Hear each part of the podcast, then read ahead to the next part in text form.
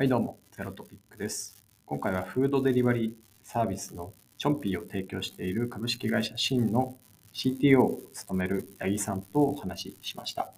八木さんと僕はあのメルカリの子会社だった創造っていう、まあ、旧創造ですね。旧創造で一緒に働いていた経験があって、まあ、その時から親しくさせてもらっています。で、両者の会社のカルチャーの話とか、八木さんのキャリアの話、であるいはそのステイラーとチョンピーの共通項でもある物流で、物流の中でもそのそれぞれの共通しているところとか違いの話をさせてもらいました。はい、ではぜひ聞いてみてください。じゃあ今日はね、あのチョンピーの シーティーオー の八木さんをお招きしたということで、八木さんの簡単な自己紹介からちょっと話していきましょうか。はい、はい、そうですね。うん、えっと、まあ、簡単なキャリアのサマリーで言うと、うん、えっと、まあ、にせんじゅうねんに ディーエヌエー っていう会社に新卒で入りまして、うん、でずっとゲーム作って、まあ、ろくねんぐらいゲーム作ったり、うん、まあ、エンジニアとしての期間が長かったんですけど、企画やったりとか、うん、ある時は経営企画の仕事をやったりとか、うん、そういうこともあったんですけど、ずっとゲームは作ってて、ゲームに関わってでろくねん経って転職することにして、でメルカリで、で、まあ、ちょうどヤモッティとそこで創造であったんですけど、 そうですよね、うん、でそこでさんねんぐらいやってて、うん、で、まあ、最後はメルペイにいたんですけど、でメルペイから転職して今に至りますっていう感じです。転職っていうか起業じゃないですか。まあそっか、転職だ、うん、起業だね。そうですよね。確かに起業ですね。はい。え、あの一番初めに戻ると ディーエヌエー のそのエンジニアのキャリアから企画行ったりとか経営企画行く人って普通のルートなんですか？いや、かなりレアだったと思います。なんか急に、うん。呼ばれて、うんうん、まあ、コバケンさんっていうなんか人がいたんですけど、その人に呼ばれて、あ、そうですね、はい、はい、のコバケンさんに呼ばれて、うんうん、社長室行かないって言われて、うんうん、ざわってなって、ざわですね、ざわっとです、ね。で初めてそこで、そうそこで初めてその、まあ、ビジネスの経験積んで。うん、本当名刺の渡し方から怒られてみたいなそっからみたいな感じだったんですけどやっぱエンジニアだけやってるとなかなかそういう機会もないから、うん、な八木さんはその、はい、なんだろう、そのアレルギーはなかったんですか？ああ、アレルギーはいや、ちょっとなんかしんどさはありましたよ。あ、マジでけそのにねん、まあ、にねんぐらいこう、うんうん、エンジニアとして生き生きとして働いていたのが急に違う仕事になって、うんうん、で経験してきたことが、まあ、ほぼほぼ使えなくて。そうですよね。この前まで関数書いてたのにみたいな。そうそうそうそうそうそうね、議事録の書き方から詰められみたいな、仕事の進め方から詰められみたいな、いけるまあそういう感じだったからそうなんですよね。相当きつかったはきつかったんですけど、まあ、結構視野広がって、結果的にはすごい視野広がって、まあ、社長室っていうその部署だからこそ割と全体を俯瞰しやすい部署だったから、まあこんな風に会社ってなんか成り立ってんだなっていう。確かに新規事業って勘でやってんじゃねえんだなとかね。そうそう、事業をどうなんか進めるか、なんか撤退するかとか、うんうん、まあどういうこう戦略で進めるかとか、なんかそういう結構上流の議論とかに入ったりとか、なんかまあ会社買うかどうかとか、なんかそういうことの議論とか、うんうん、ああなるほどみたいな。それはあれですよ、いっかいのなんだろう、ビジネスマッチョでもなかなかできない経験ですからね。すごい貴重な経験だったとは思ってますね、うん、そういう意味だと。だってね、エムビーエー、その海外の エムビーエー 取ってきましたって言われて、で、ディーエヌエー の経営企画室で入りたいですみたいな人って多分たくさんいると思うんですよ。そうですよね。うん。それがなんか、エンジニアを新卒からやってた 3,、ね、さんねんめ、よねんめとかの、なんかビジネス名刺の渡し方も分かりませんみたいな大家が急に来て エムアンドエー みたいな。そうそうそう。それすごい話ですよね。基準がとか言ってな、何のことやらみたいなね。うんうん。それがなんか八木さんを作った感じがしますね。はい、ね、それで結構やっぱ視野が広がりますよね、すごく。うんうん、ああ、そういうことかと。うんうん、なんかルールを知らずに働いてたみたいな、そのわけじゃないですか。その会社のその、うん、ルールも知らずに普通にその中で働いてたから、あ、こんなこういうルールだったのねみたいなとこはありますよね。確かに。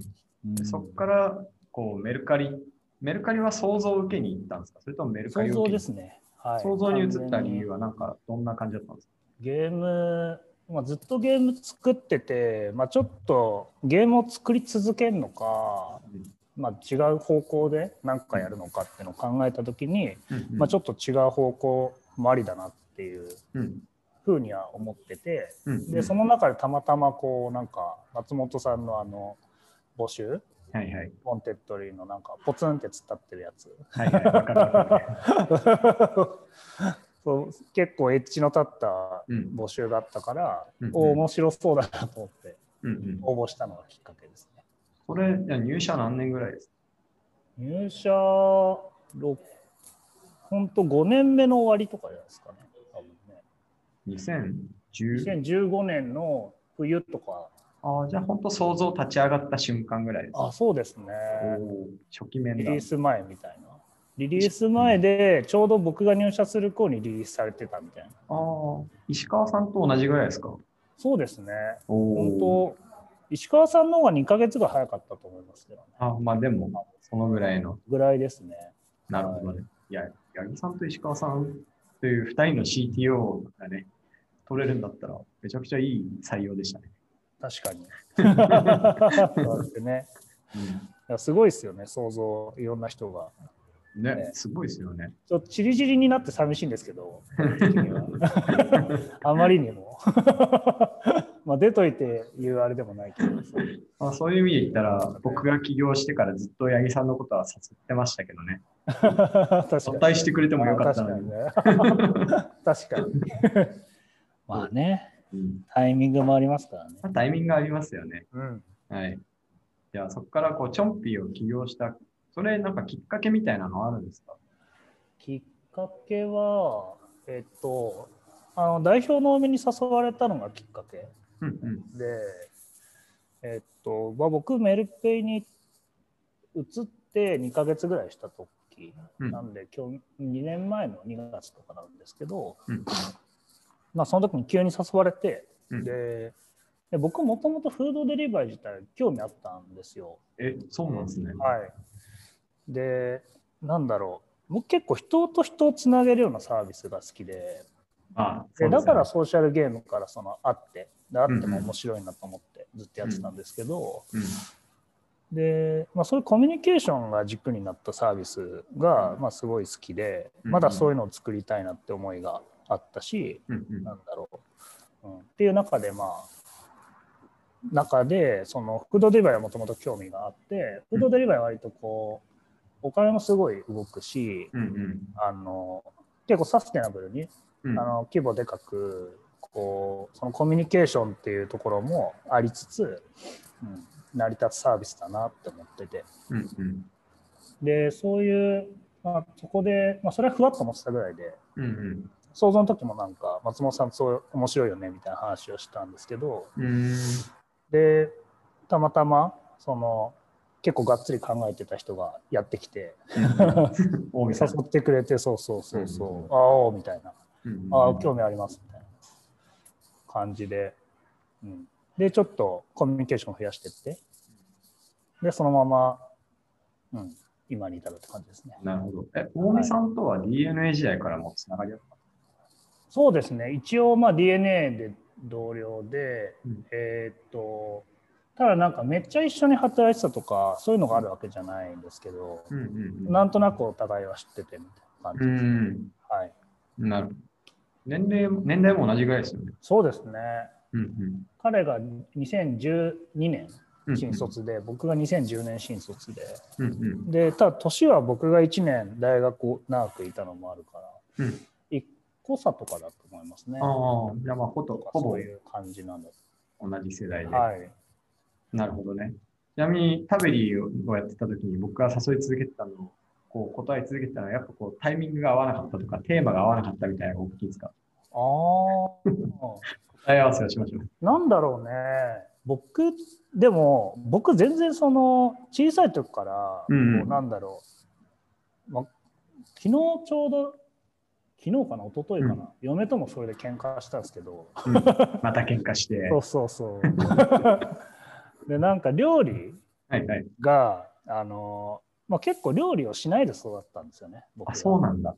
全くしないで育ったし教えてももらったことないし、うん、なんなら母親が料理を作ってくれたことっていうのは人生でなんか いち,に 回とかしかなくてっていうまあそのなんか実際小さい頃はもっとあったと思うんですけど、はいはいはい、おばあちゃん子だったから、うんうんうん、からそういうのがなくてでおばあちゃんは別に教えてくれることもなかった、うんうん、からそのまま育ってて、うんうん、で, で結構その料理を、まあ、するのも多分家庭科の授業とかでもなんだろう危なっかしいから、うんうん、包丁の持ち方とか、うんうんうん、お前は持つんだみたいなキャラだったんですよ。なるほどなるほど。だから俺はやらないで育ったんだみたいな意識も結構強くてそうっていう中で、まあ、食べりだと普通になんだ俺が全然使えない確かにそれ、ね、ソリューションがフィットしてないからみたいな本当そうなんですよ。そうそうそもそも俺作れねえしみたいなと。なるほど。そうそうめっちゃ面白い。そういうのはね、ありますよね。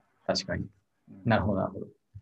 あと、そのチョンピーで、はい、チョンピーとかフードデリバリーで人をつなぐみたいな話ですけど、やっぱ会ってんときはそこを、まあ、人をつなぐところも、なんですかね、えー、まあ、難しい側面もいっぱいあったけど、うん、その ジーエムブイ でかくするみたいなのもすごい難しいなって思いながら、ね、すごい一緒にやってた記憶が蘇ってきました。いや、そうっすよね。そうそうなんですよね。うん、そうそこの両立がやっぱテーマだなと思ってて、ね、サステナブルっていうキーワード出てましたけど。そうですね。うん、やっぱ作り手としてはやっぱ作ったものに長生きしてもらいたいなっていうのはずっとあって、うんうん、でやっぱじゅうねんじゅうねん以上働いてて、うんうんまあ、残ってるサービス、僕が作って残ってるサービスってやっぱすごい少ないんですよね。ああ、なるほど。うん。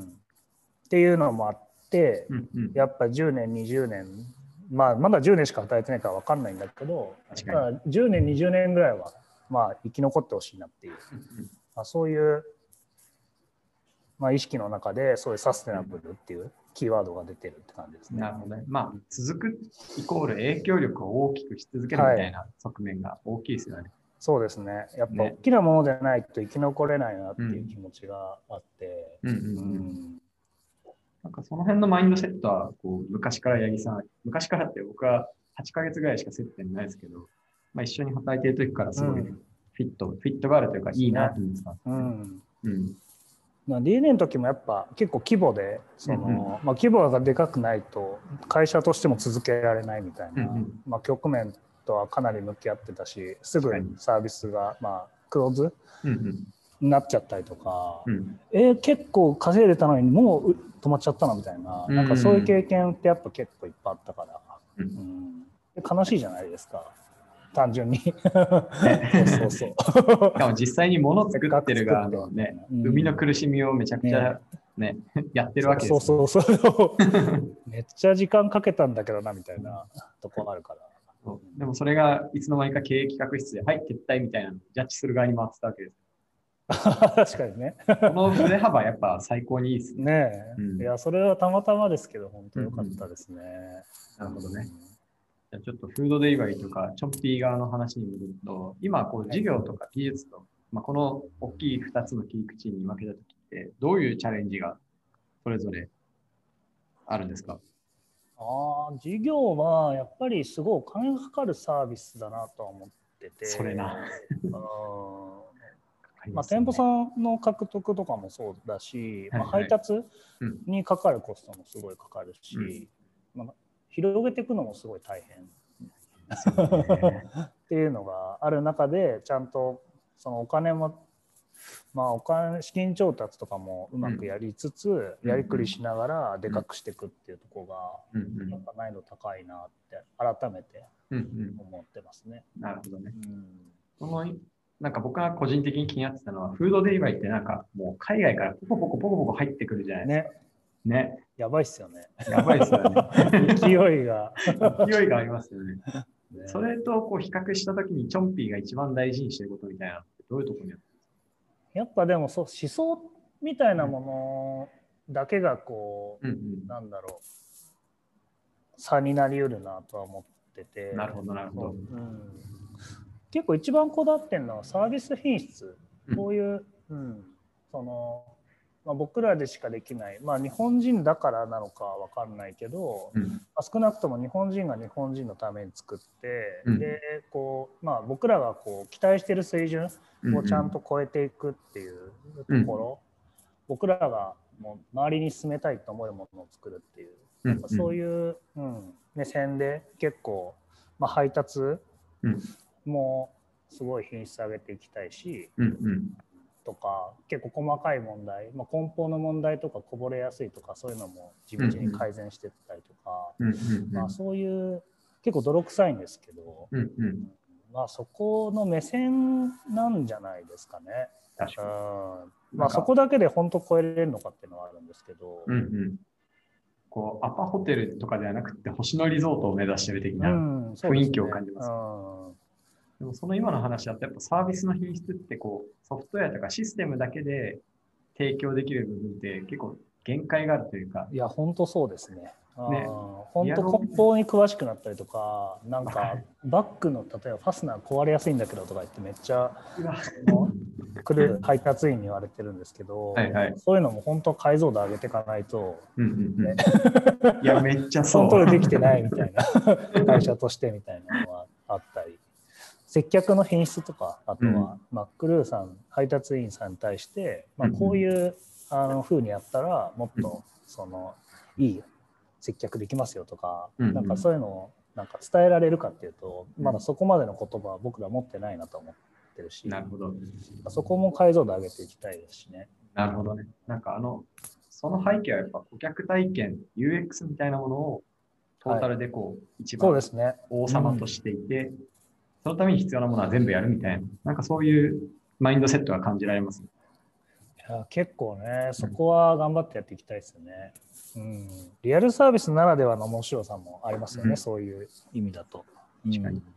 なんか余談というか、うちネットスーパーみたいな、はい、まあ今スーパーだけじゃないんですけど、実はやってるんですけど、やっぱこうバックヤード持ってって、こうオリコンって言われる、なんかプラスチックの。組んだら箱になるやつがあるんですけど、はいはいはいはい、それに物を入れていくんですけど、その入れる時の順番どうすんねんとか、あ柔らかさと、ね、あと温度帯とみたいなのがあって、めっちゃむずそう。これの品質上げないと届いた時のなんか何お客様が卵潰れてますみたいな問題解決できないです。ありますよね。うん、私そもそもそういうのを今頭で考えて組んでやってるから、めちゃくちゃその一人一人のそのなんだ敏腕のおばちゃんの腕に依存するみたいな。はいはいはい、このおばちゃんの脳みそをあるあるあるアルゴリズムにするどうやってね、うん、誰で民主化していくかとかそういう話ですよね。そうそうそう技術は本当そうですよね。トップの人のやってることをこう民主化するみたいな側面が強いですよね。本当そうです ね, ねうちもなんかそういう路地の、うん、路地周りだと楽徳便っていう事前注文で受け付けて、うん、例えばじゅういちじまでの注文、はいはい、じゅうにじからじゅうにじはんに届きますみたいなやつを、うんうんまあ、中継のバンを使ってなんかこう、うん、店舗からガーってかき集めてきてそれを仕分け直してガーって届けるみたい な, なんかそういう路地でやってるんですけど、はいはいはい、そこのこうまさにオリコンとか、まあ、バン今は中継地点バンでやってて、はいはいまあ、そこがこうなんだろうバンのスペースに、うんまあ、注文上限が依存したりとかしてて間違いないでキャパシティを何パー埋めるような積み方ができるから、ね、そうそうそうどうやって埋めるかみたいなわかるわでかつその冷めないようにとかはい、はい、もうまあそこまでできてないんですけど、うんまあ、やっていかなきゃいけないし、うんうんうんまあ、オリコンの傾けたりとかすると普通にこぼれたりするはずだから、うん、そうなんだよそういうのもあると思うし、うんうん、課題はいっぱいあるんですよね。いや今の聞いてるだけですごい共通項もあるし、ね、ああフードデリバリーとん独特、うん、のそのなんか暑さをどうやって保つかみたいなのは僕らどうやって逆に冷やすかっていう話ですよね。逆で面白いなって思いますね。面白いねでもなんかやっぱ食を運ぶっていうのってなんか今世の中的なそのインフラとして求められてる側面と他方でこう広げることの難しさがめちゃくちゃあるじゃないですか。そうですね。チョンピーもエリアをこう今ギュッと絞ってそこでの品質を上げてるって考えてますけど、はい、これを広げていくってなると難易度感と上がる、どんどん上がっていきますね。そうですよね。そうですね。例えばなんか、まあ、配達員さんにどこにいてもらうかとか、うんうんうん、まあ、その辺もこう偏ってたりすると確かにそこ配達できなくなっちゃったりとかして、確かに、うん、だから基本は自由なんで、うんうん、っていう中で、うんうん、どう最適化するかとかもありますしね。それってこう外部のなんだろう配送とかをプロとしプロっていうかラストワンマイル配送をやってるようなベンダーさんと意見交換したりとかする機会あったりとかする。ああ、なんかあのありますね。なんか一回こう普通に研修受けに行ったりとかしたこともありますね。すげえ。バイク便のはいはい。バイク便の研修受けに行ってどんな感じでやってますみたいな。いや、話なりますね。僕はもうミルクランテって牛乳配達の車に乗せてもらって回ったりとかしてました。おー、なるほど。まさにミルクランでやってますよ、楽徳便はこう。そう、そういうことですよね。バーってこう、はい、ローラーというか。ね、そうそう、いやなんか結局あれですね、それぞれのカテゴリーのナンバーワン物流プレイヤーになってきますよね。多分ね、そうノウハウとかシステム含め、ね、結構共有できたりもしそうですよ ね, ねそういう、うん、物流結構手探りですからね、うん、そうですよね。でもそれってこうシステムとして固く作っちゃうと柔軟性なくなっちゃうから、こう初めはどんだけ、ね、柔らかくでどういうタイミングを検証していくか、うん、でもエリア広げた瞬間にルールが変わる。ああ、そうですね。パズルですね。そうですよね、うん、やっぱ技術的って意味ではその辺はこうどう考えてやってる。技術的にはね、どう本当泥臭くやっていくだけっちゅうだけですけどね、うん、あなんかめちゃくすごい工夫があるかっていうと、まあ、そんなにない気もするし、うん、中を作って叩き潰すの連続みたいなね。うん、結構エレガントにあんま解けない感じはありますよね。確かに確かに、こうなんか未来予知して逆算してみたいな、ね、なかなか難しいですね、うん、結構ミクロな問題一個一個潰してるところもあるし、うん、なんか、まあ、あと配達を効率化していくみたいな文脈だと、うんうん、なんかシミュレーターとか作って、うん、あの実際に注文が来たとするとみたいな、うんうんうん、注文がその実績ベースで、はい、実績ベースの分布でこう来たとするとどう、はい、どういう効率になってとか、なんかそういうのをこうやる前に分析できたりもするから、うんうん、なんかそういうのを頑張ったりとか、なるほど、はい、やってたりします。需要予測に近い。あ、そうですね。需要予測もね、うん、そうやっていきたいんですけど、うんうん、そこをどういうロジックにしたら効率が上がるかとか、うんうんうん、その手探りで行ったり来たりしちゃうじゃないですか、うんうんうん、だからそれをやる前にその実際にやるとしたらこんな感じになりそうみたいな出したりとか、そういうのはやってみてますね今。あとめちゃくちゃ素朴なんですけど、その、はい、なんか配達してくれる人、さっき名前なんておっしゃってましたっけ。ああ、クルーさん、クルーさん、はい、クルーがこのエリアで足りないみたいなことって起きないんですか。あ、全然全然起きて、はい、例えば今だとなんか、まあ、端っことかは特にいるメリットがない、うんうんうん、のやっぱ中央の方が注文密度が高くて、うん、なんだろう、うんうんうん、なりやすいっていうんですけど、うんうん、まあ、オファーが来やすい状態になるから、うん、まあ、できるだけ外側のかにいる人もメリットメリットを上げて、うん、そのそこのエリアの中にいたら報酬を追加しますとか、なんかそういう調整をしてみたりとかして、うんうん、そのある程度こう分布が一様になるような工夫をしたりとか、なんかそういうのをやってますね。すごいな。インセンティブ含めてこう人をうまく動かしていくって感じなんですね、うん、そうなんですよね。なるほどね、はい、ありがとうございます。はい、ちょっとチーム周りというか話、今何名ぐらいいらっしゃるんですか。チームは、うん、もう会社員でいうとにじゅうにんぐらいですかね。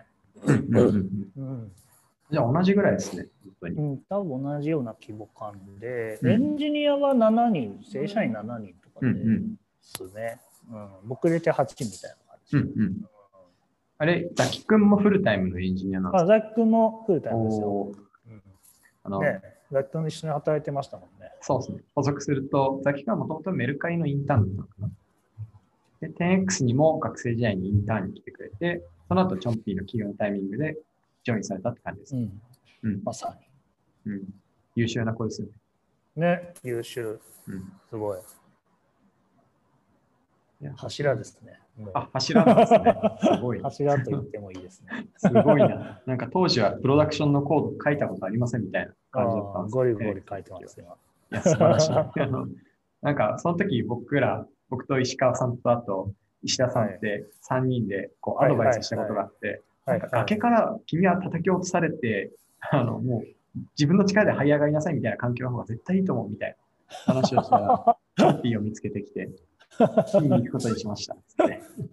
なるほど。うん、なんかまさにね、大見さんがまだツイッターで卵アカウントだった頃に、まだ設立もしてないのに声かけて、そこから最初の、あの、うん、オフィスランチ便っていうウェブでオフィスに配達するやつを一人で作ってみたいな。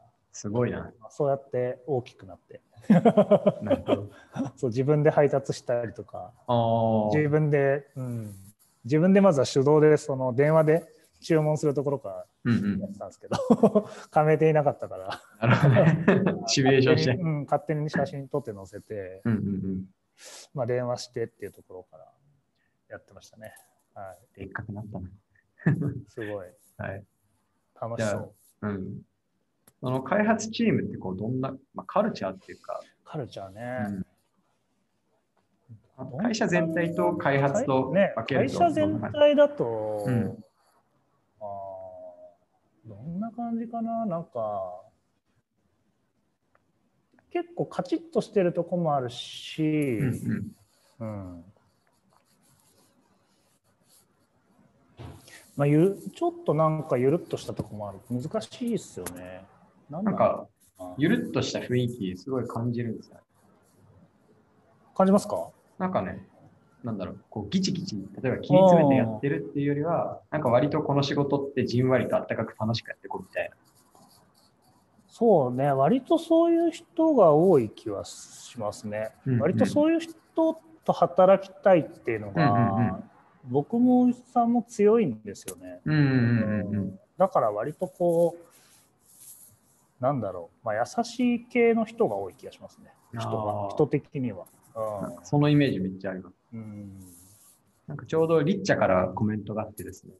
あ僕も八木さんも想像の出身だけど、テンエックス と シン は多分カルチャーが結構違うと思うんで、まあ、この想像時代のどんな経験が印象に残ってたり、で、それと対比したりして、こう今ってどういうことを生かしてるのかっていうのをちょっと話してくださいと。なるほど。さすが。ピーアール 目線で。なるほどね。どんな経験か。まず想像時代ってこうどんな印象を持ってますか？何に対してですか？なんだろう、会社のカルチャーとか仕事を進める人、どんな人がいたかみたいな。ああ、ディーエヌエー との比較で言うと想像とか、まあ、メルカリはそうなんですけど、うんうん、割と柔らかい人が多いなと思ったんですよね。ディーエヌエー と比べるとそうだろうな。うん、ディーエヌエー だと結構マッチョな感じなんで、はいはい、こ結構ゴリゴリこう隙を見せるとなんか詰められたりするんですけど。いや本当そんな感じ。言うたらそんな感じなんですけど。うんうんうんうんだから結構自分も攻撃的になったりとかしやすいし。あえ、八木さんが攻撃的だった時代あるんですか？いや、なんだろう。ありますよ、全然。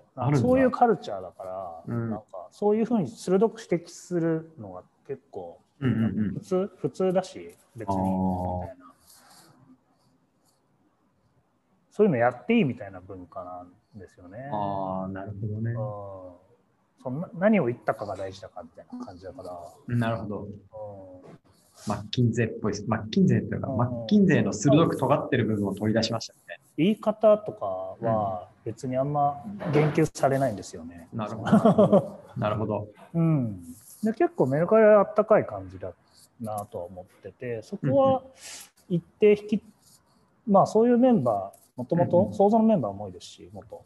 そうですね。それはありそうですよね。確かに。割とその部分はシンでも引き継がれてるというか。っていう気がしますね。ソフトな。うん、そうそうそうそう。まあ、渡部さんとかもそんな感じだしね。ああ、そうですね。アッキーさんとかもね。はい。てか、そう、想像じゃんみたいなメンバー。まあ、想像じゃんみたいなね、言われ方たまにするんですけど。う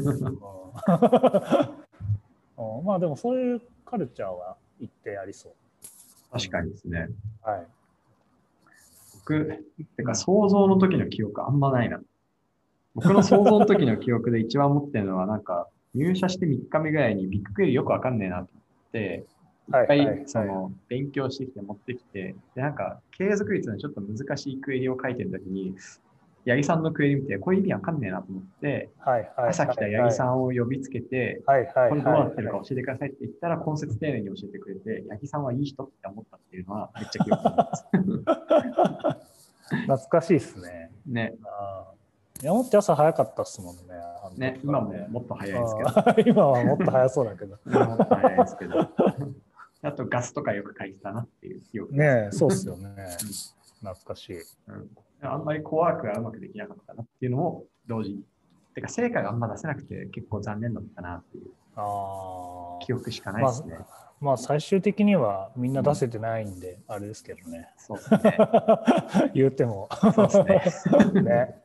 ね、なんかそういう意味では、なんだろう、にかいせんめ、さんかいせんめみたいなところありますよね。いっかい、でかい事業を作りたいみたいな。いや、本当そうです。うちもあのメンバーはみんな柔らかい人が多いんですけど、なんでか知らないけど、僕はずっと怖いって言われてるんですよ。ねえ、なんなんですかね、あれ。そう。アンケート取ってもね、なな割ぐらいから怖いです。テキストがあれなのかな。テキストですかね。結構ね、鋭い言い方するじゃないですか。バシッて。バシッて言うから。バシッて言うじゃないですか。なんか、うん、ふわっじゃなくて、確かにバシッて言い方するから、うん、みたいな。テキストがびっくりする。うん、テキストがね。そうそうそうそう。喋ってる時全然ないけど。あ、いや、喋ってる時もたまになんかあるのかもしれないけど。ある時はあるのかもしれないけど、多分そういうのはあるでしょうね。そうですね。ね。大見さんもありますけどね、バッシングくれるときとかね。もちろん。何なんですかね、そのモードが必要なのかな。だからそうなっちゃうのかな。なんか交渉が必要だったりとか、ね、ポジションを取ることを求められる立場っていうのは結構あるのかもしれないですね。ね。うん、まあ戦いになったときに、ね、うん、そういう鋭さが、うん、求められたりはするのかもしれない。そうですね。八木さんはずっと八木さんのイメージがあるんですよ。うん。僕もなんか鋭さを出すときは、本当、本当なんか妻との喧嘩ぐらいですから。妻かわいそうだな。いや、もうあっちも鋭いから。ああ。そうそう。僕はなんか多分僕から鋭くなることはあんまないんじゃないかな。おいや、なんですか、大体こう、この奥さんとの喧嘩の。お互いね。うん、あれなんですか、奥さんが怒り始めてスタートすることが多いですか。いや、どうだろう、なんか、どっちもある気がする。どっちもあるんだ。八木さんがこう、なんか奥さんの行動を見て、これは俺の期待していたものと違う、こらって怒ることがあるってことですか。ああ、それで言うとないかもな。おげなんか何かをでもなんかこう積み上げてきたものがこう、うん、なんだろう、ちょっとずつこうね、溜まってきたものがこう崩れかかった瞬間とかに、うんうん、でもなんか期待し何かを期待するタイプじゃないですよね、僕は多分人に対して。なんかそうですよね。うん、そうそうそう。みんな自分は自分だろうみたいな。できてないのは。うんうんうん、僕もあんま人に期待をするタイプじゃないんですよ、実は。なんかでもいいっすよね、期待するのもいいなと思ってるんですけどね。期待する人もなんか、うん、そう、期待する良さもあるなと思って、最近。期待、いや、期待をしないってなんかちょっと違うな。なんか期待はするんだけど求めないみたいな。あ、そうそうそうそう。違いますよね。なんか要求をするわけではないんだけど、期待はしないみたいな。あ、そうそうそうそうそう。そういうのがあります、ね、そこのバランスが難しいなと思った。確かに。なんか特に、あれ、私たちはに児のモンスターを育てる父じゃないですか。あ、そうですよね。八木家さんにんでしたっけ？うん。あ、ふたり。ふたり、そうですね。うちはふたりです。子供育ててるとそういうシーン多くないですか？期待してんだけど、求めたらこれダメだなみたいな。うん。ありますね。ありますよね。やっぱ子供に教えられることありますよね、すごくね。ありますよね。そういう、うん。うん、子供への期待が一番でかいかもしれない。なんか期待ってやっぱしてるなみたいな、うんうん、自分が期待してるなって思う瞬間とか、うん、それめっちゃありますね、うん、子供だからなんだなみたいな。確かに上の子がなんかろくさいとかでちょっとできることが増えてきたんですよ。だけど再現性を見せつけてこない時とかあるじゃないですか。こういう時にお前できるやつだろ本当はみたいな。そうできるやつなのになんでできないんだみたいな。そうそういう時にあ私は今要求しているなって。あ、そうそうそうそうそうそう。あ、これはちょっとあんま良くないかもなみたいな思いながら。そうそう、あとこれ俺機嫌で喋ってるなみたいな気づいたり。そうそうそう。いや、子育てから学んでるとねありますよね。ありますね。ちょっとこう。人との向き合い方を学ぶところはある気がする。そういう意味だとこうキレッキレの八木さんも一回見てみたいですけどね。その奥さんと殴り合ってる。はいはいはいはい。結構すぐ心折れちゃうんですけどね、僕は。八木さんが？ああ、僕の方が。えー、折れるとどう、どうやって自分を慰めるんですか？いや、なんか僕は結構その。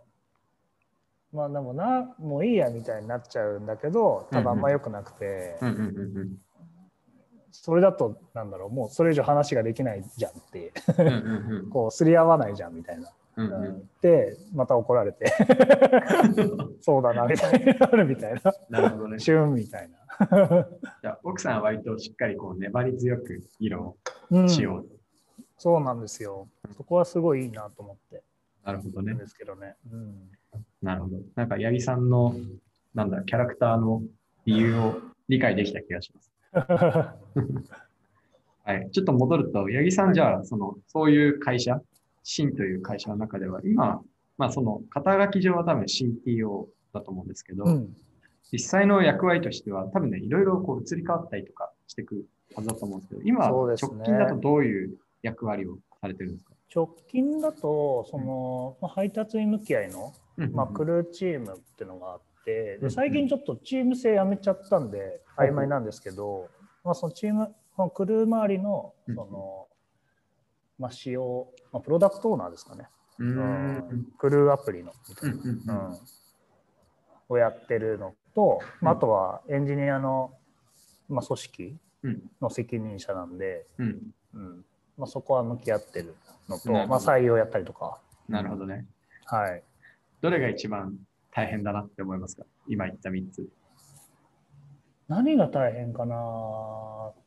でも最近落ち着いてきて、ちょっと前は、うん、その結構クルーが難しくて、そのトレードオフが多いんですよね。やっぱりなんかその僕ら的にはコストやっぱあのかかってるから改善したいんだけど、うん、そう普通にやるとあの配達員さんの報酬が下がっちゃうんで、確かになんだろうやっぱ純粋にこう効率を上げることによって改善していったりとかあしないといけないんですけど、うんうんまあ、その中でこういろんな、まあ、トレードオフがある中で、でじゃあ何を大事にして、うんそのまあ、何は大事じゃないっていうのをまずやっぱ言語化しないとダメだねって話になって、でその辺を議論してる時ぐらいまでは結構その行ったり来たりしてたから、こう仕様の決める時にやっぱトレードオフだから難しいんですよね。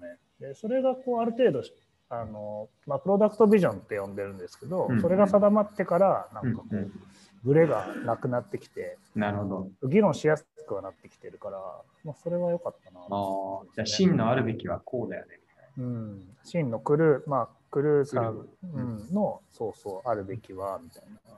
だからこういうクルーと僕たちは働きたくてみたいな。こういう人たちをよりこう、うんうん、やっぱ大事にしていくとか。なるほどね。うん、まあそういう人たちはもう見入りが増えていくとか。あと今の状態をキープしてもこう喜ぶユーザーの数が増えるとか、うん、そういう状態なんでしょうね。さっきの効率みたいなのを言うとめっちゃ難しいですね。そうなんですよ。そうだってね、普通に出前、まあ、出前館とかの例だと分かんないですけど、ネットスーパーとかでもとか、あとラストワン前のヤマトとかもそうなんですけど、基本的にはその配達料って下げたいから、ただコストカットの文脈で交渉されて、で、それで決裂時にしたりするみたいな。そうですよね。荷主側とね、その配達ベンダー側のゴールがうまくアラインしないっていうのが、うん、多分、あらゆる国での抱えている長年の問題なんで、ね、うん。うちもそういう問題を解決しなきゃいけないし、まあ、当然、シンもやってた、ねね、向き合っていくやつですよね。ね本当に、アラインをどうするかみたいな感じですよね。そうなんですよね。うんまあ、でもなんかいい感じにあれですね、こう、テックテックしてるっていうよりは、うん、やっぱりその、オペレーションとか、こういろんなものの術をつないで、それでこうお客様に価値を出していくみたいな。いや、本当そうなんですよね。だからオペレーションの割合は結構でかいんですよね。まあ、そうですよね。うちもそうですね。本当に必然的にそのオペレーション周りのツールが増えていったりとか、やっぱしますしね。うんうん結構そこがうまくいくと、やっぱ加盟店さんが増やせたりとか、美味しい状態で物が届いたりとか、早く届いたりとか、ユーエックス に一番影響あるわけですもんね。影響しやすいと思いますね。うん。うん、いや、いいな。で、ちょっと早く使いたいんですけど、東側に来ないから。どこああ、東な。まだちょっと遠い感ありますよね。西から行ってってるな、みたいな。もうちょっと、もうちょっとかかりそうだな。東京駅から右側、まだないですよね。まだないですね。東京駅すらたどり着き、まだ全然たどり着いてない。確かに。もうちょっと遠いですね。銀座すらまだたどり着いてないから。ああ。多分。望まれてますよ。界隈から。いや、引き続きちょっと頑張っていくんで。はいはい、エリア拡大はやっぱね、粛々とやっていくんで。お待ちしてますよ。はい、じゃあ最後に、えー、っと、これ、両者比較で話せるといいなと、どういう人と一緒に働きたいかみたいな、途中でもちょっとありましたけど。どういう人と働きたい、まあ、やっぱこう、まあ、チョンピーとかを使ってみてもらって、ピンとくるとか、そういう方はすごい合う気がする。確かに。ものがありますもんね、もうすでに。ねうんまあ、ちょっとエリア外だと使えないからうん、うん、とは思うんですけど、まあ、見たりはできると思うから。チョンピー、口コミすごくないですかね。